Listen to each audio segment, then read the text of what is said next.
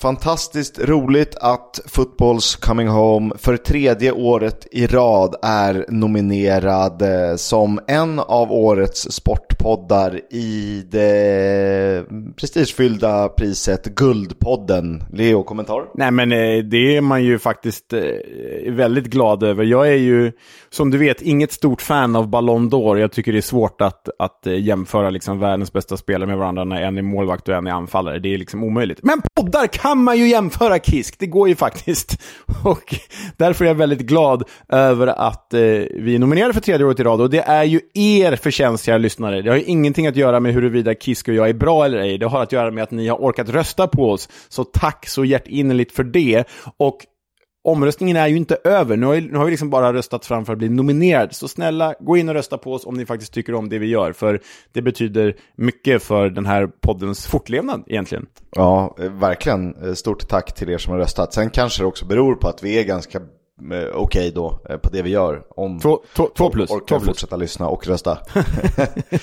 ja, 2,5 plus. Ja, okay. On, eh, på andra roliga ställen eh, ska vi ju vara senare under säsongen. Det är närmare bestämt Ellen Road i Leeds. Eh, dit vi styr eh, säsongens EFL-podden-resa i samarbete med Nicke såklart.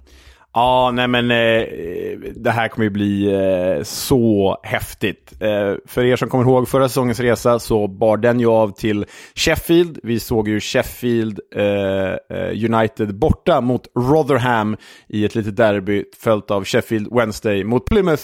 Och så la vi faktiskt till eh, Nottingham Forest mot, eh, vilka var det, Leeds i Premier League. Ehm, vi får se hur många matcher det blir den här gången. Det är garanterat minst en match. För den 24 februari ska vi ju se Leeds mot Leicester på Ellen Road och det är sån klassisk fotbollsmark det här Kisk att den faktiskt ligger ganska högt upp på min bucketlist för jag har aldrig varit där. Um, äh, det ska bli förträffligt roligt. Uh, det finns ett gäng platser att uh, åka med oss till Ellen Road helgen där i februari alltså och se toppmötet mot uh, Leicester. Det kommer bli quiz på plats, det kommer bli livepodd på plats, det kommer bli pubhäng på plats och så fotboll förstås.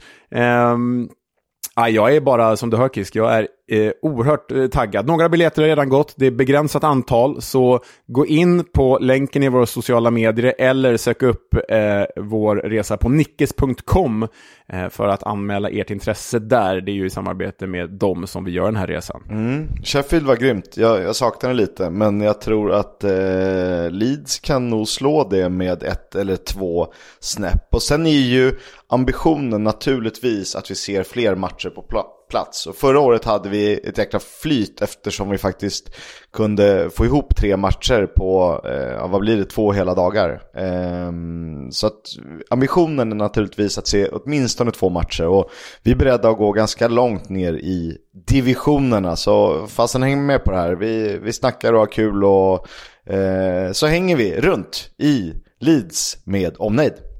Ja, det blir eh, härligt.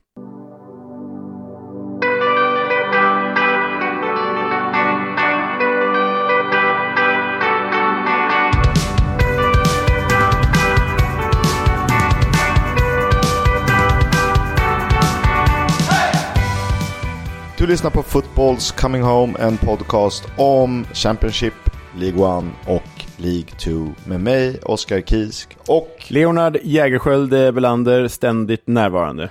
Aldrig frånvarande. Äh, vi har väl, vi glömmer alltid att räkna om det är avsnitt 100 vi är på. Hur borde väl jag tror att det här kan vara 100.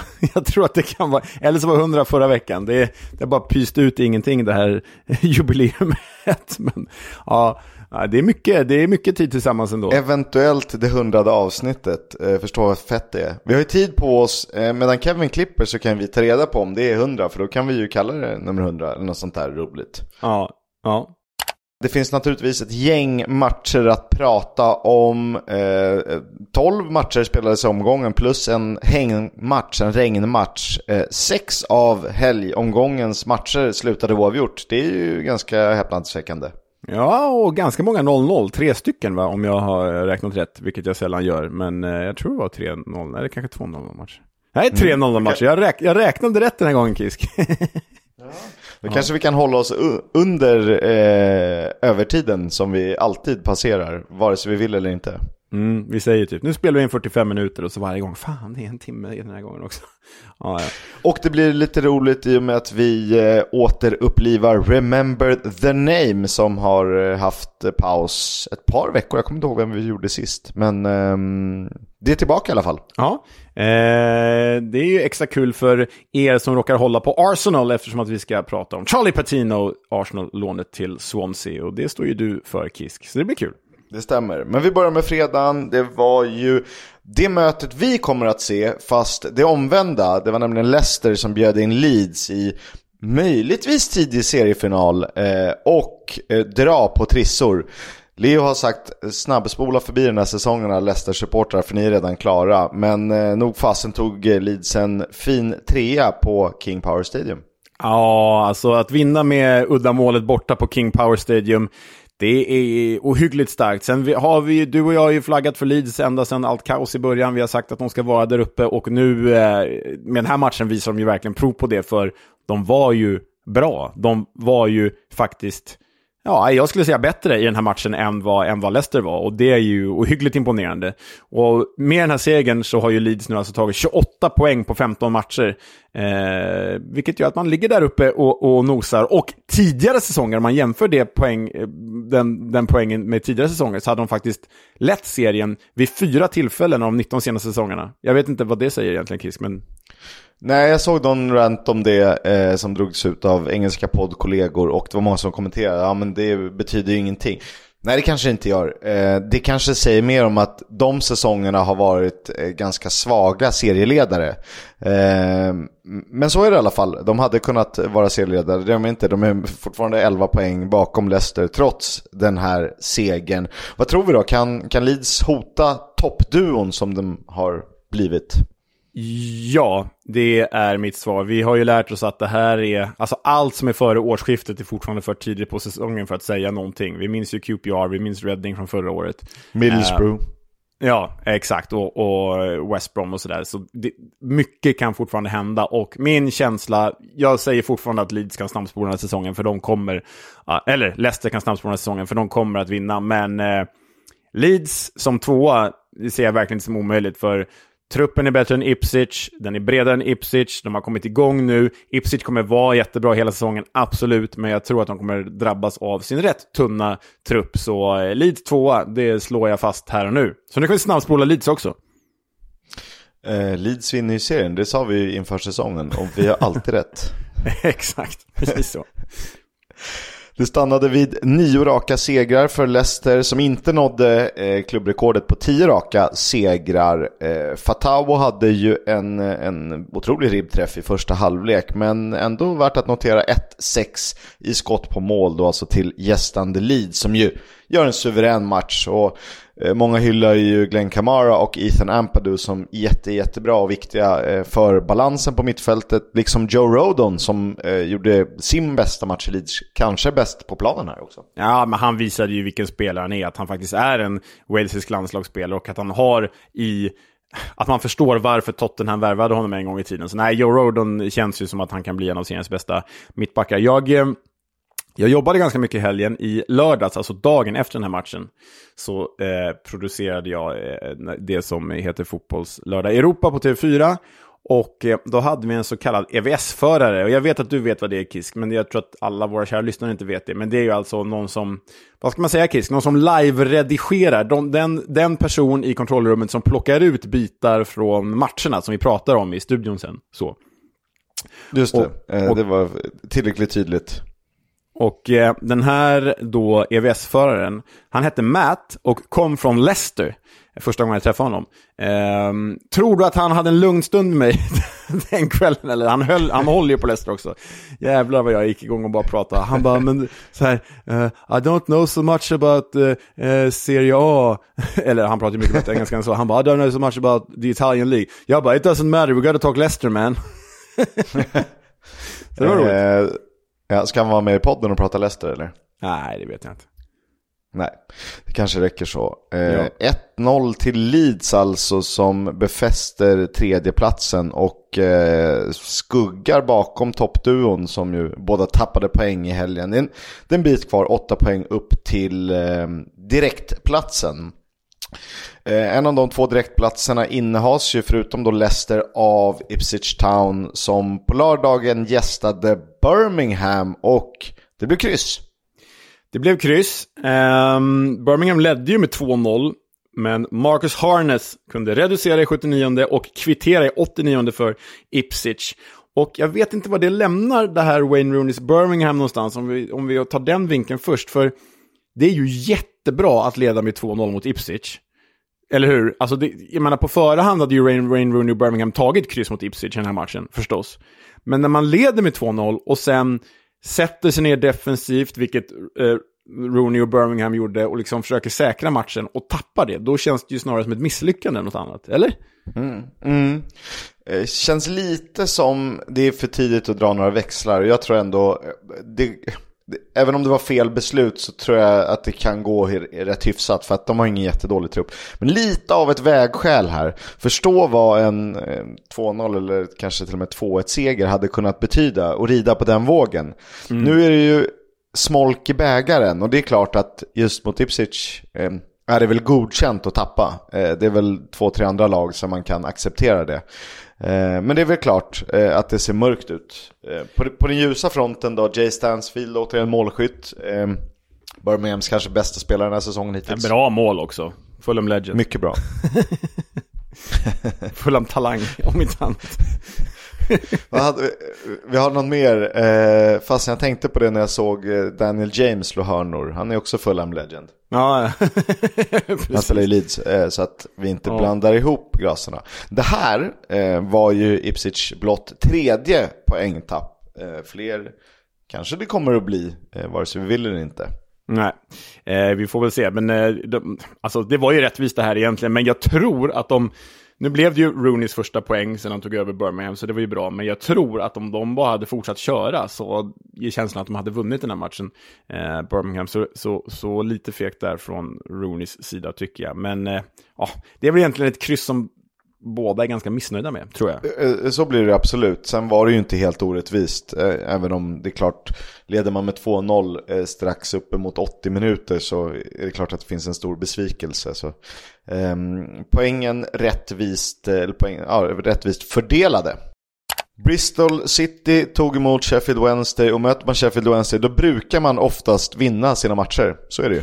Så är det, och eh, här blir det ju då Robins första seger sen Nigel Pearson lämnade Bristol City och Ashton Gate. Rob Dickey, den målgörande mittbacken, har börjat göra mål igen. Det är kul. Eh, matchens enda när det blev 1-0 här. Men det ska ju sägas att eh, det kom efter dryga timmen spelad. En halvtimme dessförinnan hade Barry Bannon Ehm, blivit eh, utvisad för Wednesday och det är ju ett omdiskuterat rött kort det där. Jag tycker ju inte att det är ett rött kort eftersom att han fortfarande har en försvarare mellan sig och målet. Men jag vet inte vad du säger Kisk. Jag lyssnade på en engelsk podd som pratade ganska intensivt om eh, just den situationen. Och en tyckte att ja, men det är både målvakt och en försvarare eh, bakom. Jag kommer inte ihåg om det var Dominika Iorfa eh, som stod där. Så att det var ju liksom, det är nästan som dubbla målvakter. Eh, och sen, ja, jag vet inte, den är lätt, alltså. Nej, det är ju inte ett, det är inte ett friläge eller målchans då eh, i, i, de, i den bemärkelsen. Eh, så att jag är väl eh, tveksam. Det är ju ingen allvarlig förseelse heller. Nej, Eh, och vi är ju inte alls partiska i den här podden. Vi har ju aldrig sagt att vi gillar Sheffield Wednesday mer än något annat lag. We got banan, Barry banan. Nej, men eh, så, så pass eh, icke-supportriga är vi ju att vi ändå kan erkänna sånt. Men det var, eh, var, ju faktiskt så pass eh, soft utvisning att eh, den eh, avstängningen hävdes. Att han är ju spelklar igen till helgen, Barry Bannon. Ja, ändå skönt att de faktiskt är på sånt. Det är inte alltid det hävs även om det är felaktigt. Så nej, bra. Cred to DFL för en gångs skull.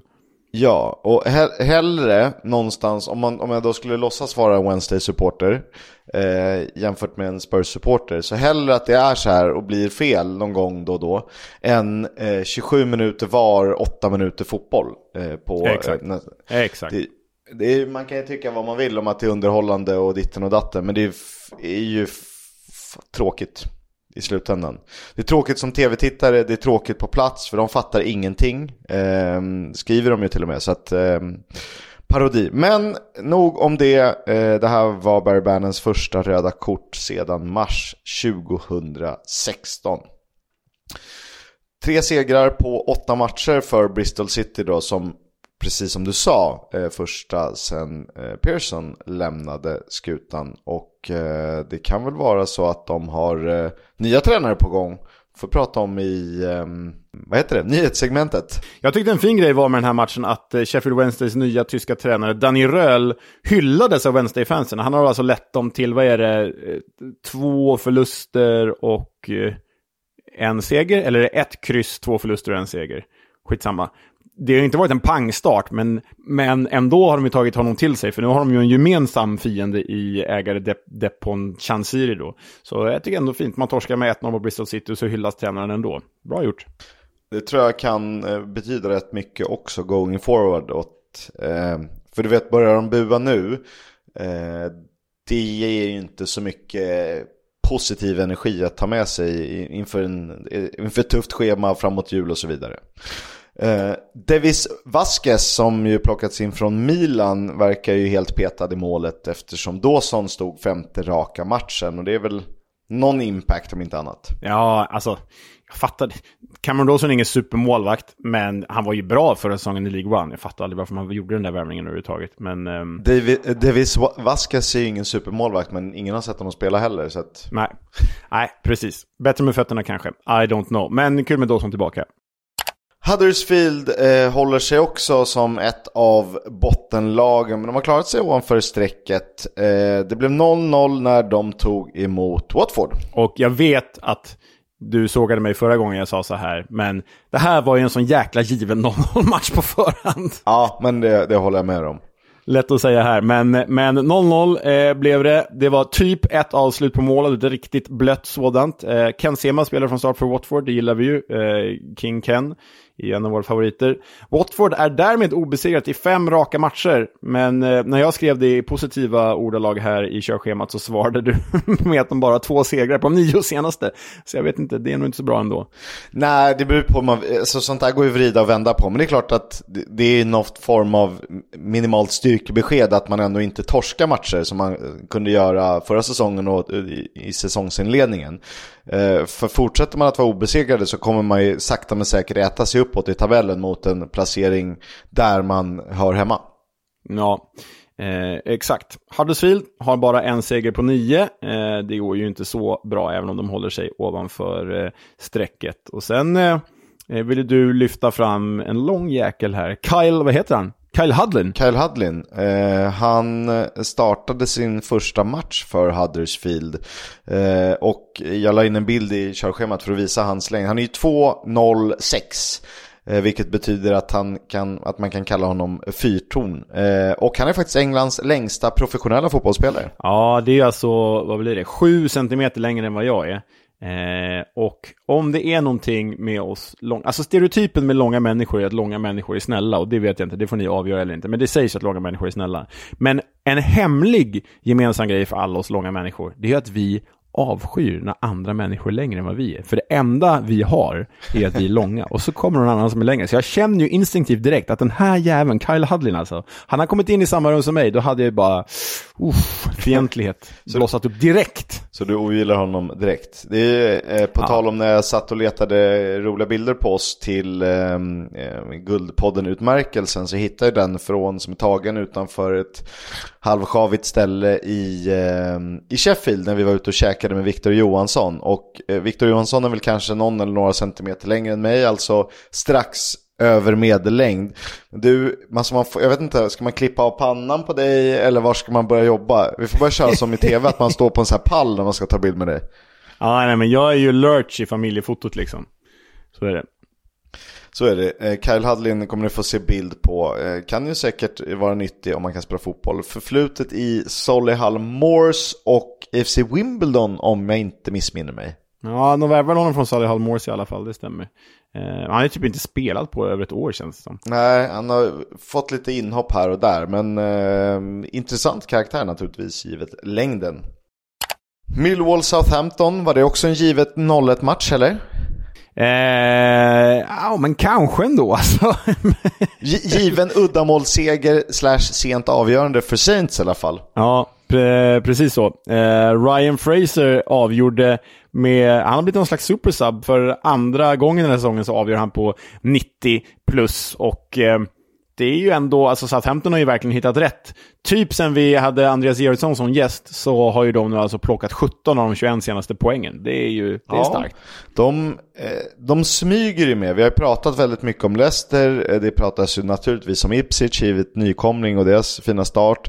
Det pratas en del om Leeds. Eh, det har inte pratat så mycket om Southampton. Och det kanske finns en förklaring. Men nu smyger de med där som, som fyra. Ja, och eh, de kommer ju vara med här hela säsongen. De ska ju vara det förstås. Och nu har de ju börjat sätta det här försvarsspelet igen, och det som vi har kritiserat under Russell Martin och naiviteten. Ja, du vet eh, vad, vi, eh, vad jag menar. Men eh, gör de det så...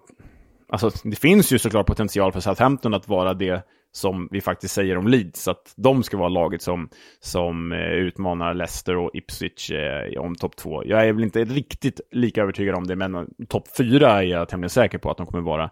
Eh, det roligaste med eh, hela den här matchen, tyckte jag i alla fall, var att när det blev limbs och en jäkla massa glädje i den tillresta Southampton-klacken, då såg man ju en riktigt känd profil, en gammal landslagsman stå bland Southampton-fansen och fira som vilken jäkel som helst. Och det var ju James Beattie, Kisk. Ja, alltså... Oh, man blir varm när man hör ett namn som James Beattie, för det här är ju fotbollsspelare man växte upp med att eh, följa, eh, oavsett om man höll på Southampton eller inte. Ja, alltså han är väl, om jag minns rätt så kom han ju, slog han ju igenom i Blackburn, typ fostrad, men han gjorde ju majoriteten av sin karriär i Southampton med Anders Svensson, de åren där med typ med, med Gary Megson var det va, och typ Redknapp som tränare. Och vet du vad som är roligt med honom då? Nej. Han är ju precis som Rory Delap en eh, rödvitrandig herre. För han har ju spelat i Saints, han har spelat i Sheffield United, spelat i Stoke. Det är ja, inte ja. bara dem. Eh, Delap har väl Sunderland va, också på eh, innanför bältet. Alltså det, det jag ja det är bra, jag gillar de där spaningarna. Det som är bra med, med det som är extra coolt med Beatty här, att han var liksom var, han bara hängde med bortafansen. Det är ju att han är liksom legitimerad IFL-manager. Han har ju alltså haft Ja, han har haft huvudansvaret till Accrington Stanley för ett gäng år sedan. Och jag tror att så sent som förra året ingick han i Wiggins tränarstab. Så det är rätt kul att en sån jäkel dyker upp och bara firar med, med vanliga Southampton-fans. Det är kul. Han har en jävla massa sköna eh, assisterande uppdrag. Eh, du vet så Swansea, Leeds, Millsborough, Birmingham, Sheffield Wednesday, Wigan. Så han verkar ändå vara uppskattad av ganska många i branschen som en eh, att ha i staben. Mm. Ja, en eh, Kul. framtida gäst kanske. Kul karaktär. Eh, 73% bollinnehav för Southampton, det behöver man ju knappast nämna, det vet ni vid det här laget. Millwall, två poäng på fyra matcher sen Gary Rowett lämnade. Men två poäng på fyra matcher? Vi har ju redan kört nio poäng på nio matcher, ja, otroligt bra. Nio poäng på nio matcher, så ser jag att facit ut. Varför har det inte gått bättre? I Allsvenskan. Nio poäng på nio matcher. Så ser ett facit ut. Varför har det inte gått bättre? Nio poäng på nio matcher. Ursäkta? Under hösten också såklart. Ja, det var länge sedan. Ville man se mål, då rattade man in matchen mellan Plymouth och Middlesbrough. En, en match där båda lagen ledde i olika omgångar. Ja, eh, det var ju en hejdundrande tillställning det här. Det började ju med att eh, Gibson gjorde självmål för Plymouth 20 minuter in. Och sen vände Plymouth på det här. Balimumba, Finasas, eh, 1-1, 2-1. Eh, och sen var det ju då liksom 2-2, 2-3 till Middlesbrough innan Morgan Whittaker, Whittaker kunde kvittera. Ehm, eh, otrolig tillställning det här att finna Sass med en, eh, med en riktig balja, en riktig fullträff.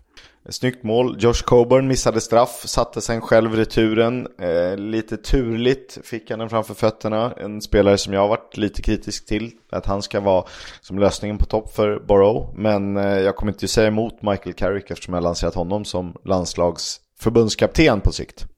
En eh, grej som en av våra källa lyssnare uppmärksammade oss på, eh, som jag tyckte var en rätt bra spaning, det var att eh, eh, han tittade på laguppställningar kring den här matchen och frågade oss i podden hur många i Middlesbroughs startelva är bättre än 3 plus och hur bra är inte Carrick om man tar det här laget till, eh, till playoffplats. Och jag, är liksom, vi, jag menar, vi hade väl ändå dem som trea i tabellen, va? Eller inför, eller var de till och med tvåa? Trea? Tvåa? Kommer inte ihåg. De, vi hade, jag tror vi hade Leeds, sen hade vi eh, Middlesbrough som tvåa. Just det.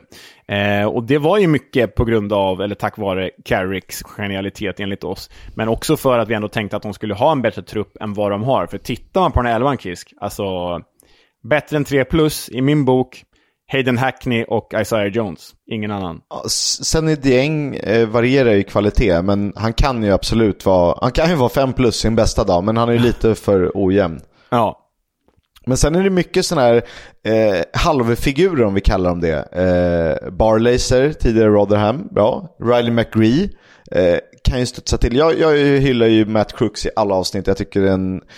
Likt Sander Berge så har jag någonting för stora innermittfältare. Lite Moussa Dembélé, eh, ni vet han i Tottenham som var bäst i världen någon säsong. du menar, du menar Fulham Legend? Fulham Legend, fan, en av de bästa fotbollsspelarna. Eh, mest underskattade ska jag säga. Ja, verkligen. Gjorde han, eh, det här är en pass, det är en eh, parentes, gjorde han flest matcher för Fulham eller för Tottenham? Det måste vara för Tottenham, va? Ja, det var nog för Tottenham. Jag skulle gissa att han har typ 90-ish för Fulham. Ja, herregud. och har eh, 120 eller något för Tottenham.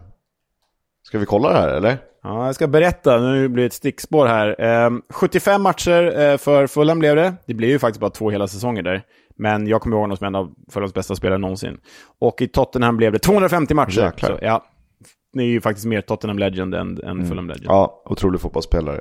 Nog om det. Men kolla den här truppen och säg att den är 5 plus, den är inte. Sen har de ju en Lewis O'Brien på tillväxt. Det kan ju bli en spelmässig joker som gör att Middlesbrough blir ännu bättre. Verkligen. Eh, PNI är ett av de andra lagen som eh, kryper med som playoff-utmanare och de vann igen efter ett par tuffa matcher och de vann sin 2000 ligamatch.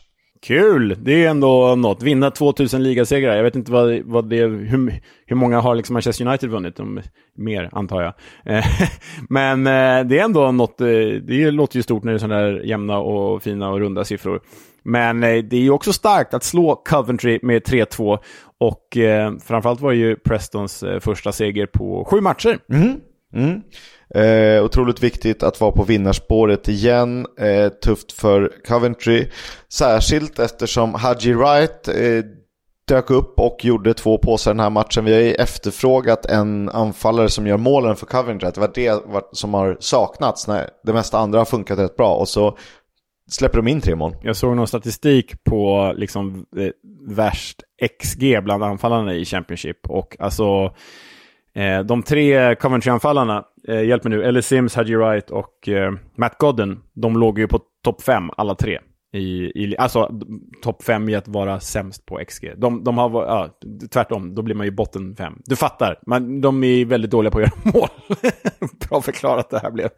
Alltså, eh, pratar vi minst effektiv? De har skapat, eller de har kommit till lägen men inte förvaltat dem. Ja, exakt så. Precis. Bra.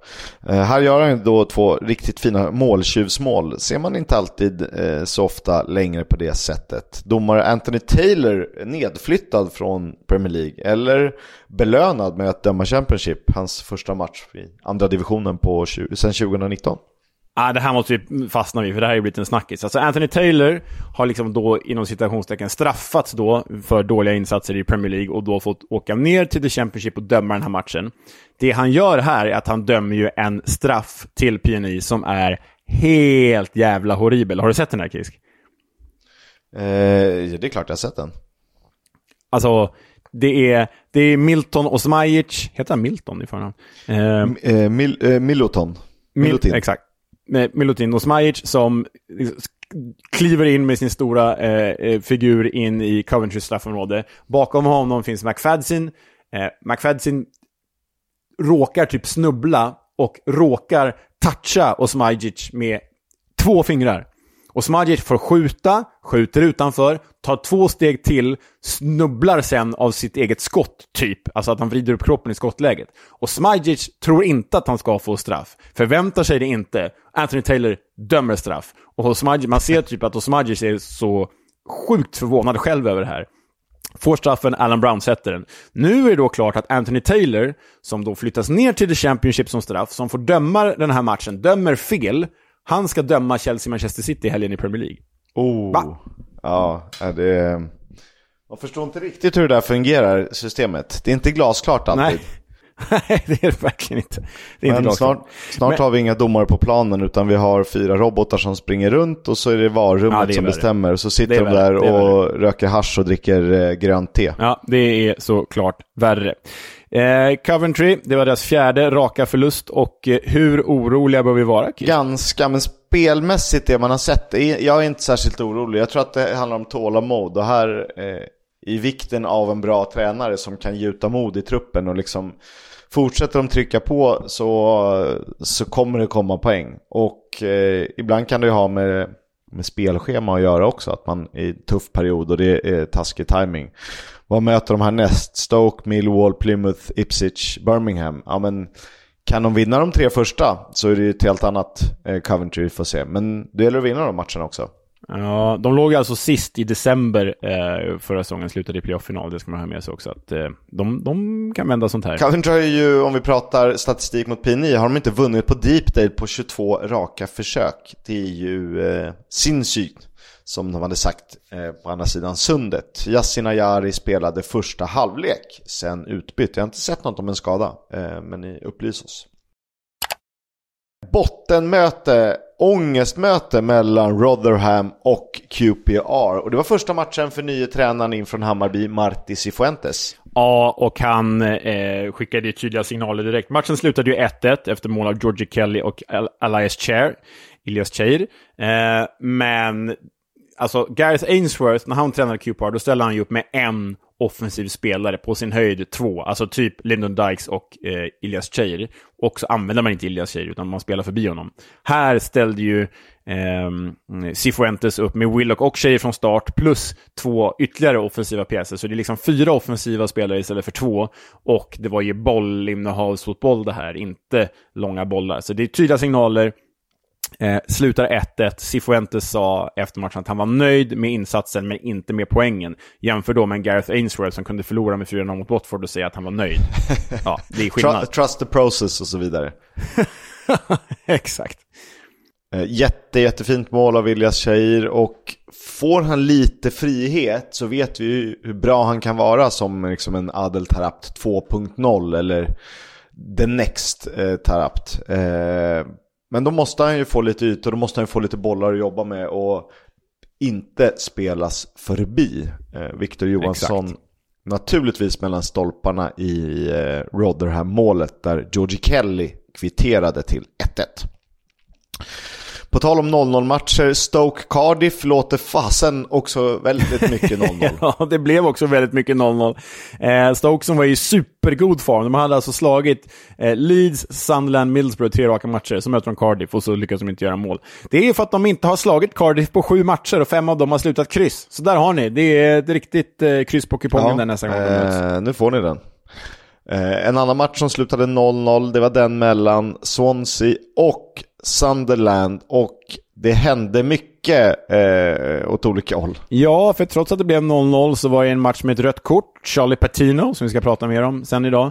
Eh, och Jamal Lowe som missade eh, straff då precis före eh, pausen. Sunderland hade alltså 25 avslut i den här matchen. Ja, eh, dock bara tre av dem eh, som avslut på mål. Sen ska ju tilläggas att de hade två ramträffar. Så att eh, nog hade de eh, kunnat göra ett mål efter 30 när Patino blev utvisad. De var dominanta men ineffektiva.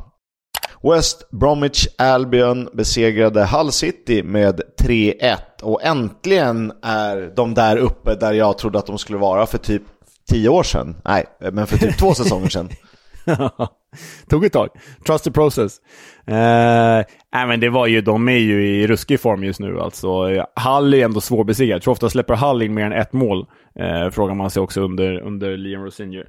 Nej, men eh, 3-1 till West Brom här. Eh, Jed Wallace eh, sätter ju ettan efter ett oerhört misstag av Jean-Michel Seri. Och sen så var det egentligen inget, inget snack. Det är ju stor Grady Diangana-show här med två assist. Det är det definitivt. Matt Phillips, eh, jag tror att han gör sitt tredje mål för säsongen här.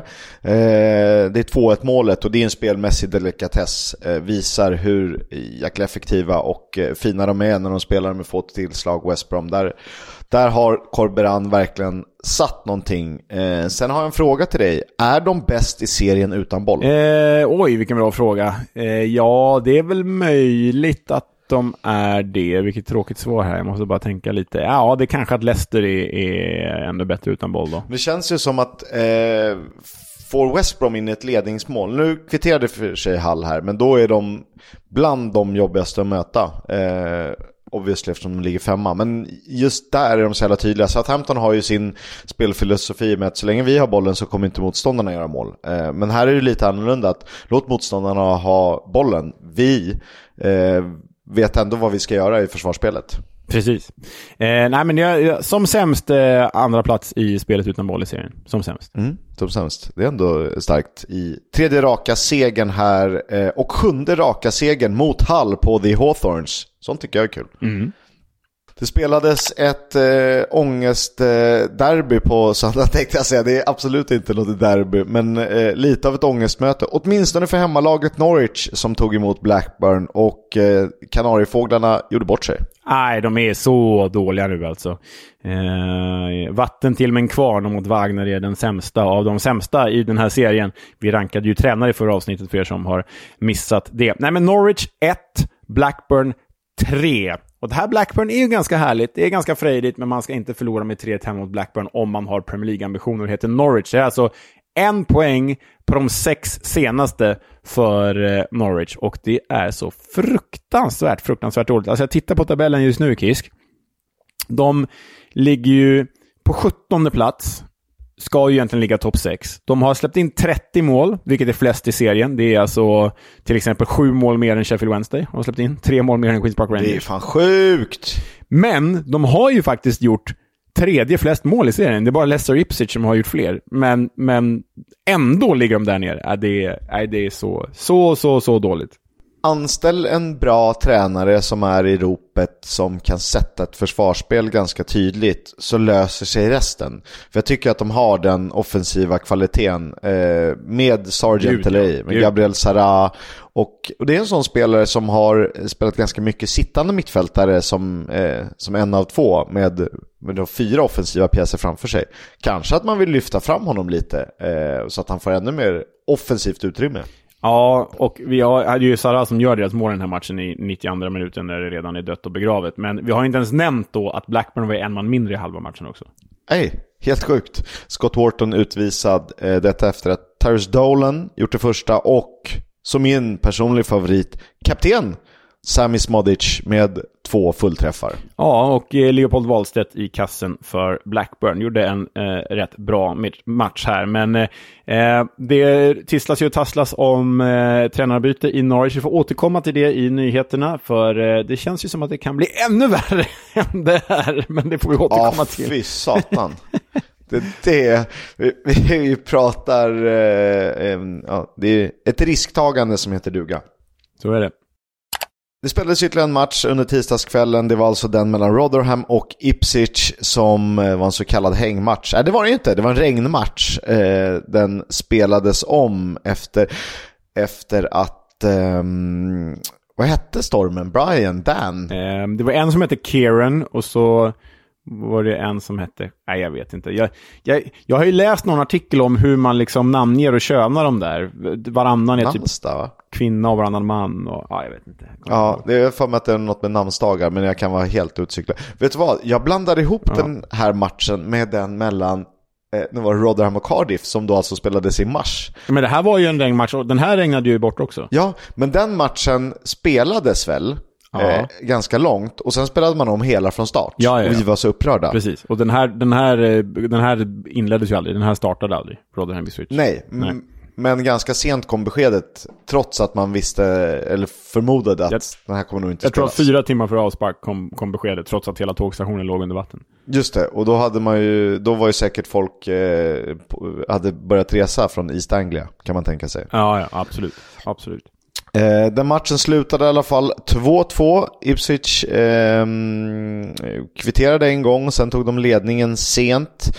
Eh, Sam Morsey gjorde 1-1 målet efter Sam Nombis 1-0 för Rotherham. Eh, sen gjorde Jack Taylor 2-1 för Ipswich innan eh, Tihi kunde kvittera mot slutet och Morseys mål är jättesnyggt men Tihis är ännu snyggare, skruvar den liksom i fel kryss på något sätt, utifrån. Ja, ja, riktigt läckert. Starkt av Rotherham att liksom kvittera mot Ipswich i 91 när Ipswich då har gjort 2-1 i 87. Så desto svagare av Ipswich dock att tappa det. Uh, men, men det visar på moral hos The Millermen. Ja, och sen där kan man vända på det hur man vill. Att eh, Rotherham har vunnit en av de fem senaste. Å andra sidan har de bara förlorat en av de fem senaste. Och det är nog väldigt, väldigt viktigt att de börjar plocka lite poäng. Och sakta men säkert kan titta uppåt. Även om jag eh, tror att det blir tufft på sikt såklart. Footballs Coming Home sponsras av Stryktipset, ett spel från Svenska Spel, Sport och Casino. För dig över 18 år. Stödlinjen.se. Det blir en höjdarmatch som jag väljer ut på kupongen den här helgen. Det är match 9 mellan Middlesbrough och Leicester. Rävarna från Leicester åkte ju på sin blott andra förlust för säsongen senast, men de har alltjämt greppet om serieledningen. Nu väntar en tuff bortamatch mot Michael Carricks Middlesbrough-maskin. Ett solitt lag som återigen vässat formen efter en svag inledning. När säsongen summeras lär detta vara en playoff-kandidat mot en titelkandidat. Och kanske till och med någon slags rekordmakare. Gubbgarderingen lockar mig här, eh, men jag skulle avvakta närmare spelstopp för att se läget med oddsen och streckprocenten beroende på hur många tecken man har att tillgå. Leo, vad ser du på horisonten? Ja, men framförallt att det är en fredagsmatch och inte vilken fredagsmatch som helst. Det är ju Lancashire Derby mellan Blackburn och PNI. Eh, det brukar ju smälla rejält i de där tillställningarna, så det kan bli härlig underhållning. Eh, I och med att det är landslagssamling sen så är det ju bara lördagsmatcher därefter. Och om jag ska välja ut en av dem så är jag faktiskt riktigt sugen på detta Marti Cifuentes Queens Park Rangers som möter Bristol City hemma. Det känns som att det kan bli en seger där på Loftus Road för hemmalaget. Seb Larsson-derby 13.30 annars. ja, det, Seb Larsson-derby 13.30. Ja, den är bra. Joe Edwards blir ny manager i Millwall. Han är 37 år, eh, tidigare ungdomstränare i Chelsea. Han har varit assisterande till Frank Lampard och dessutom en historia som caretaker för Englands U20-landslag. Ja, spännande och relativt vågad utnämning, men... Eh... Väldigt intressant. Eh, nämns ju som ett av de här liksom, tränarlöftena i engelsk fotboll och, och ska stå som någon slags progressiv fotboll och så. Fått liksom eh, hyllats en del för sitt arbete med ungdomarna. Det skav ju lite att han har varit assistent till Frank Lampard. Då känner man ju så här, Men vi får se. Det är ju ett liksom steg för Millwall att kliva ifrån Gary Rowett-fotbollen och försöka bli någonting annat. Vidare om Frank Lampard så eh, var ju han en kandidat till jobbet i Bristol City, men det blir Liam Manning. Fostrad i Norwich, gick till Ipswich men hade aldrig någon lysande spelarkarriär. Fina siffror i belgiska Lommel, som ju är en del av Manchester City-koncernen. Boo! Eh, MK Dons. Boo! Och nu senast då Oxford United. Mycket bollinnehav, hög press förespråkas och han har fått cred för att ha lyft Declan Rice. Och Oxford United har han väl tagit till andra plats i League One va? Mm. för tillfället, så det är, det är spännande. Och på tal om Oxford United, eh, ersättare i klubben skulle kunna bli John Eustace. Eh, jag tycker kanske att han är värd bättre, men eh, tar över ett topplag och får dem upp så är han ju snart tillbaka i Championship. Snabbare än Wayne Rooney har kunnat säga Premier League. Stefan Sansiri, Sheffield Wednesdays megalomaniska ägare. Han pöjsade till slut de där, vad var det, 20 miljoner kronorna som han krävde att fansen skulle betala. Men han har sagt att han inte kommer göra det igen. Och han har sagt att han inte kommer sälja klubben för att han älskar den. Ja, vi märker det Mr Sansiri. Ja, det här är ju... Ja, det är såklart ett haveri. Eh, jag fattar inte hur det kan gå så dåligt ekonomiskt heller. Jag vet inte vad, vad det är som kostar pengar. De har ju inte någon... De har i och för sig ganska dyra spelare, det har de. Eh, om vi, hör, vi hörde ju vad Barry Bannon tjänade, jag kommer inte ihåg det på öret, men det var en saftig summa redan i League One. Eh, men de har ju bra med åskådare och sådär, så att det borde gå att göra mer av en så fin klubb. Verkligen. Villarreal sägs, sägs vilja låna ut Ben Berton Diaz från och med januari och både klubbar i Premier League och Championship är intresserade och det känns ju tyvärr inte som att Championship lockar så mycket givet var han är just nu. Jag hade ju varit väldigt glad att se honom i, i The Championship, men jag såg honom där på plats för några veckor sedan i Villarreal. Eh, han och Sörlott bildade ju det sämsta anfallspar jag någonsin har sett på plats. Så, han känns ju mer som en Stoke-spelare än en liksom Premier League-spelare, måste jag säga. Så är det. Läget i Norwich bedöms vara så kritiskt och illa att eh, de faktiskt tidigare lägger nya sportchefens tillträdande till den 13 november. Eh, det är alltså fem dagar från att vi spelar in det här avsnittet. Han skulle ha dykt upp i slutet av november istället. Det är ju väldigt konstigt att man har liksom haft den här gamla sportchefen som ville sluta i somras hängande till nu och så ska den här komma in. Ah, hela grejen är ju märklig liksom. Men de vill att han kommer in tidigare så att han får fatta beslut om David Wagner.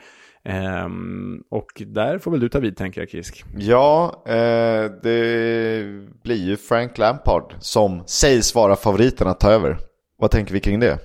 Ja, when the shit hits the fan och allt det där. Jag vet inte, Norwich, fina, fina, fina Norwich som jag verkligen vill åka och se. Känns som ett väldigt eh, dystert kapitel för tillfället. Det känns eh, verkligen dystert. Um, jag hoppas att både de och Ipswich är kvar så vi får åka och se ett East Anglia-derby. Men då får de lägga dem på bra datum. Grammerson forward. Rooney, instant control. Fancies his chances. Oh, brilliant goal! A brilliant goal! Remember the name! Med det har vi summerat nyheterna och då är det dags för Remember the name. Take it away Kisk. Charlie Arsenal-lånet Patino.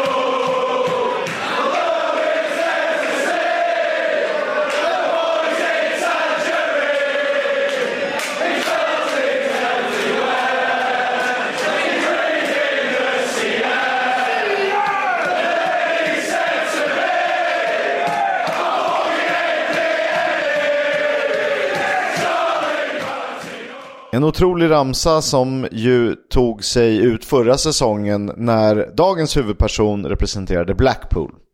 Nu är Charlie Patino utlånad till Swansea och det är lite trist att Swans bara snott grunden av ramsan och bytt ut detaljer. Men men. Charlie Patino, eller ska vi säga Patinho?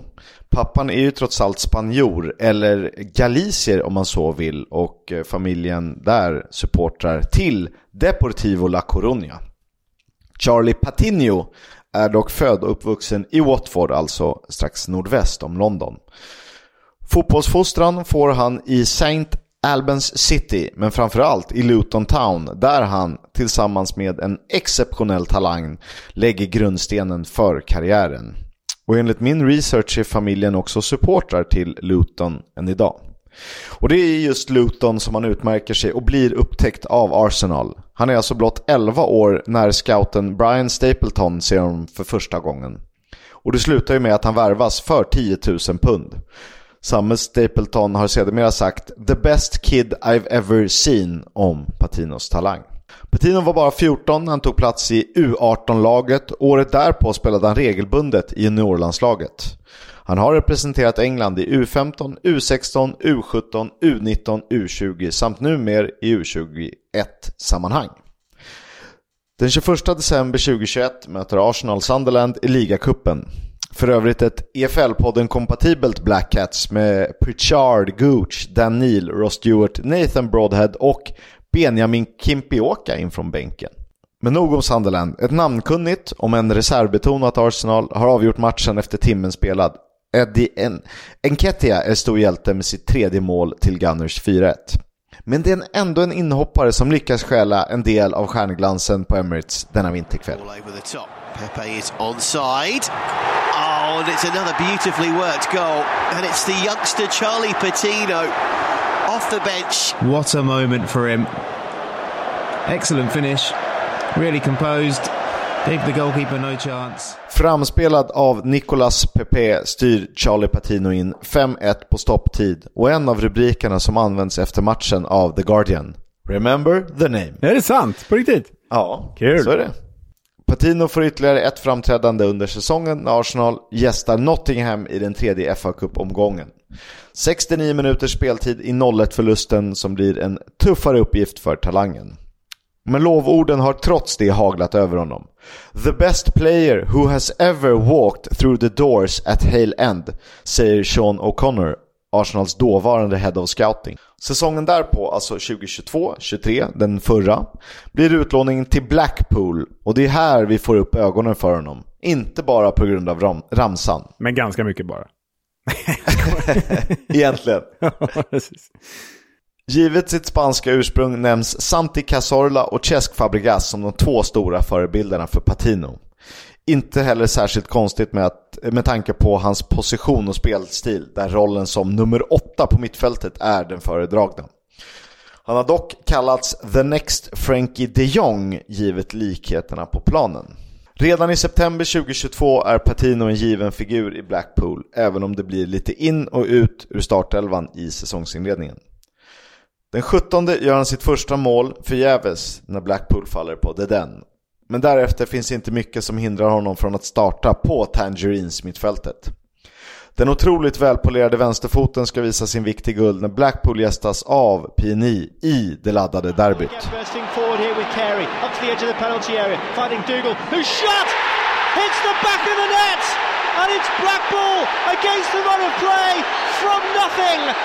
Who are back in front? And it's Charlie Patino. Patino gör 2-1 och dessutom en assist i matchen som slutar 4-2 till Seasiders. Och ramsan blir inte mindre populär. Totalt gör han 34 framträdanden och av alla u mittfältare som spelar 15 matcher eller fler är endast tre högre betygsatta enligt Who Scored. James McAtee, Alex Scott och Hayden Hackney. Och eh, McAtee är på lån från eh, City, Alex Scott är ju numera i Premier League och Hayden Hackney i Middlesbrough, så att starka papper. Sedan sommaren är han utlånad till Swansea och fortsätter utmärka sig som en skicklig passningsspelare. Ett mål hittills har blivit i 3-0-segern mot Sheffield Wednesday. Charlie Patino, maybe to finish it for Swansea. Little chip, it's a goal! Yes! Come on! Och passande nog drog han på sig två gula kort senast, så Patino är avstängd i helgen, eh, så att säga taskig timing. Han kommer att vara utlånad till Swansea säsongen ut, även om han egentligen ville iväg permanent under sommaren. Kontraktet med Arsenal sträcker sig till och med 2025. Så vad väntar härnäst för mittfältaren som skulle kunna representera Spanien då tack vare sin pappa? Vad, vad ser du eh, för Patino Leo? Nej, men alltså jag, jag tycker att det här... Han är inte så här supersjälvklar Premier League-spelare i vardande som, som eh, typ Taylor Howard Bellis liksom. Men jag tycker ändå att man ser god potential och kvalitet här. Hade gärna sett honom i ett lite bättre lag än både Blackpool och Swansea. Alltså jag hade gärna sett honom i ett... Eh, Ja, men typ du, sätt in honom i Ipswich. Där hade han gjort kaos, för att citera någon annan. Men det är ju faktiskt så att italiensk press skrev ju så sent som igår att AC Milan jagar Charlie Patino. Och då får man väl anta att det här Ja. är på riktigt. Ja, Liksom. det är, på riktigt är han ju. Nu handlar det bara om att eh, omvandla talangen och skickligheten eh, på planen och göra det på en något högre nivå än ungdomsfotbollen. Precis. We'll have a chat about the fucking game. About your game, last few months, last few weeks. Fucking character. Jag hittade ett superförslag, men det får vi spara för det är en gammal klassiker eh, som vi för sig inte har hört. Eh, du har ju grävt fram någonting ur eh, boken Leo. Ja, nej men eh, min nya favoritgrej är ju non-league managers som tappare, som bara blir fullständigt rabiata. Och jag, det dök- det dök upp ett sånt nytt klipp häromdagen från helgen då, så jag tycker vi kan lyssna på det. Frustrating afternoon. Give us your thoughts on that display. Nah, it weren't frustrating. We were crap. First half, pathetic. Bunch of losers. Uh, didn't want to work hard. Didn't want to get in a physical fight. Scared. Thought they could turn up after having a good performance against Sheffield and a good result against Ramsgate on a pitch that was lively, very heavy, and they didn't want to do the hard work. And they got out, um, out muscled, outworked. And to be honest, we were crap first half and got what we deserved. You think it was more positive display in the second half? No, not really. Just huff and puff. Nothing really positive about it. My centre forwards could still be out there till training on Tuesday. Won't hit the target. Um, we created enough opportunities to win two games, but to be honest, fair play to Phoenix because the first half they were better and that's where the damage done. We were crap. Det är så jävla schysst. Och dessutom avslutar han med We were crap och sen ser man en dålig kamerapanorering som är på väg ner i fickan. Alltså, Nej, man önskar ju att eh, eh, de här, den här typen av tränare kunde ta sig fler, den här, fler typer av sådana här tränare kunde ta sig högre upp i systemet. Alltså, oj, oj, oj. I thought we were crap. ja, det är bra. Jag tror kanske att vi landar under timmen och det vore ju helt eh, fantastiskt eh, effektivt i så fall. Nej, det gör vi inte för vi klipper in massa länkar och grejer. Ja, just det. Vi är tramsiga farbröder. Men eh, Ja. vi påminner återigen om rösta på Guldpodden om ni vill. Tack för att ni nominerat oss. Och resan till Leeds. Leeds, Leeds have fallen apart again. Och så vidare. Ja, det blir, eh, det blir fantastiskt. Eh, Följ med till Ellen Road för eh, dit ska jag. Ska nog köpa en tröja också. De har riktigt snygga tröjor den här säsongen. Ja, ganska. Jag ska köpa nå- någonting. Eh, kan bli mössa. Men det är svårt att gå runt med Leeds. De är ju... Alltså Sheffield Wednesday blir lite oförargligt i, i sammanhanget. Samma med QPR. För det är ju inte... Så, men Leeds är ju svårt. Jag går inte runt med Leeds-merch. Nej, de är lite för stora, ja. Så är det. Ja, de är lite för stora. Eh, vi får hitta en lösning. Kanske se något annat roligt lag. Tåga till Blackpool hade varit magiskt. Jag älskar Blackpool. Nej, men följ med oss, eh, skämt åsido, följ med oss till Ellen Road. Det blir fantastiskt roligt förstås. I ett möte som kan avgöra vem som faktiskt kommer vinna den här serien. Tack för idag. Hej, hej!